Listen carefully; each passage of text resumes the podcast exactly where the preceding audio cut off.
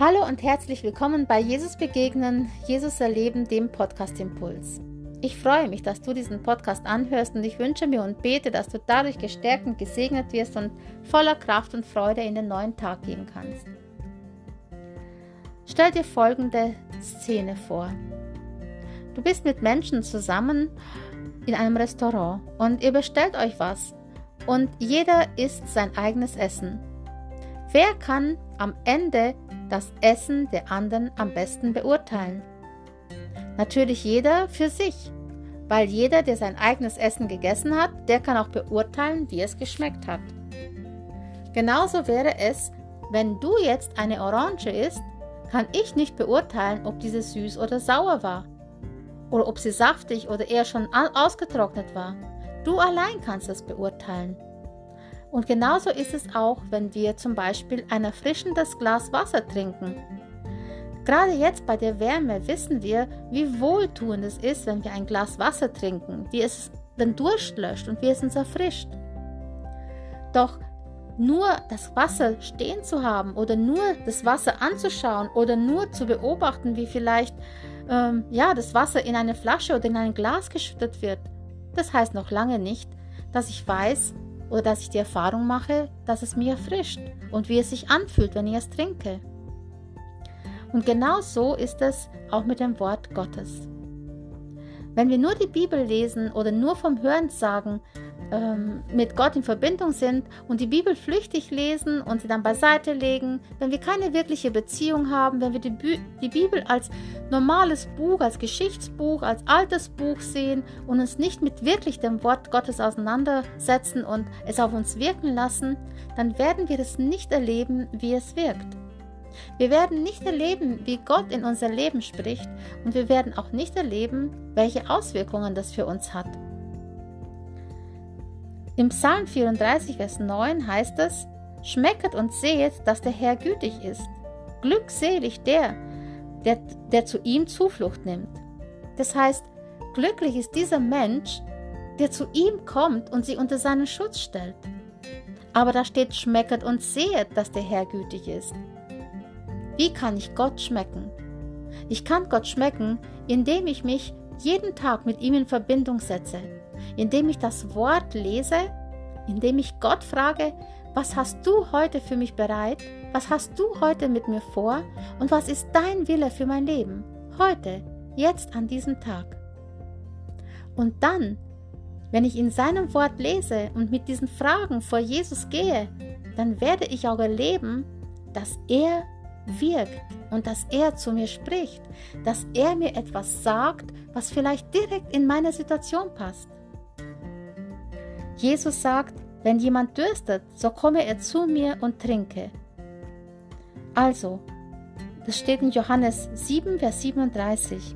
Also komm doch zu ihm, komm zu ihm und erlebe, wie gütig er ist, wie barmherzig er ist.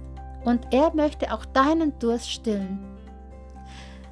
Nicht die Welt stillt dir den Durst. Nicht das stillt deinen Durst, was du in der Welt siehst, was du hörst an Nachrichten, was du liest oder was du ja an Angeboten bekommst.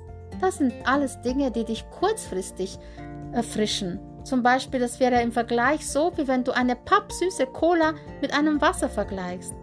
Natürlich ist das Cola mit seiner Süße verlockend, aber das Wasser, das stillt den Durst und zwar langhaltig.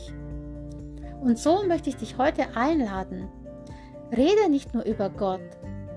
Lies nicht nur in der Bibel, als wäre es ein Geschichtsbuch. Bete nicht nur pflichtgemäß. Lies nicht die Bibel so, als wäre es irgendein Wort, das du liest und das nicht mehr für dich gilt, sondern gehe immer fragend in das hinein, was du liest. Stelle Gott jeden Tag neu die Frage, Herr, was hast du heute für mich vor?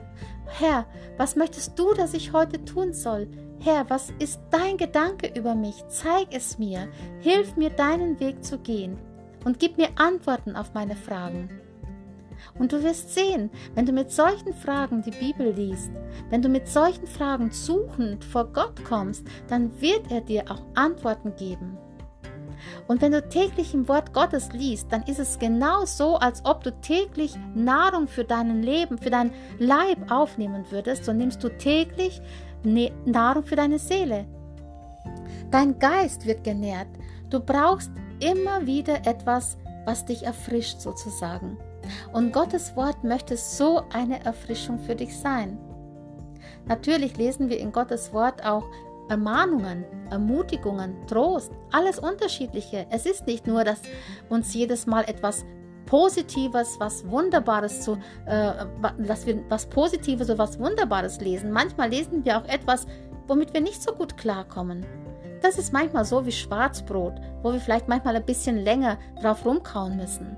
Aber eins ist sicher, erleben, wie Gott wirkt und erleben, was das für das Leben bedeutet, das kann man nur dann, wenn man es selber ausprobiert, wenn man selber das Wort liest, wenn man sich selber vor Gott hinstellt und wenn man eine persönliche Beziehung zu Jesus Christus hat.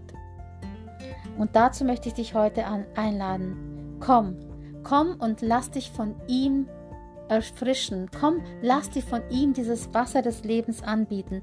Und komm und schmecke und sehe, wie freundlich der Herr ist und wie er gütig ist und barmherzig und wie sehr er dich liebt. Erleben kannst du es, wie gesagt, nur dann, wenn du es selber ausprobierst.